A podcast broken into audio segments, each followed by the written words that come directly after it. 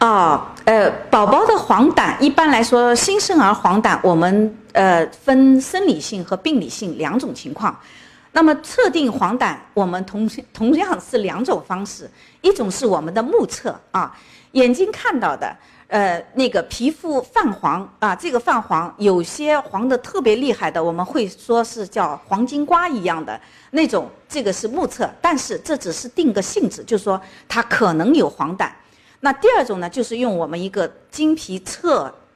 黄疸的一个试剂呃这个工具来测定。那第三个呢，就是抽宝宝的血，静脉血，来明确宝宝的血液里面的这个呃红胆红素值啊，间接胆红素值啊，来明确的。所以呃，一般宝宝如果出现黄疸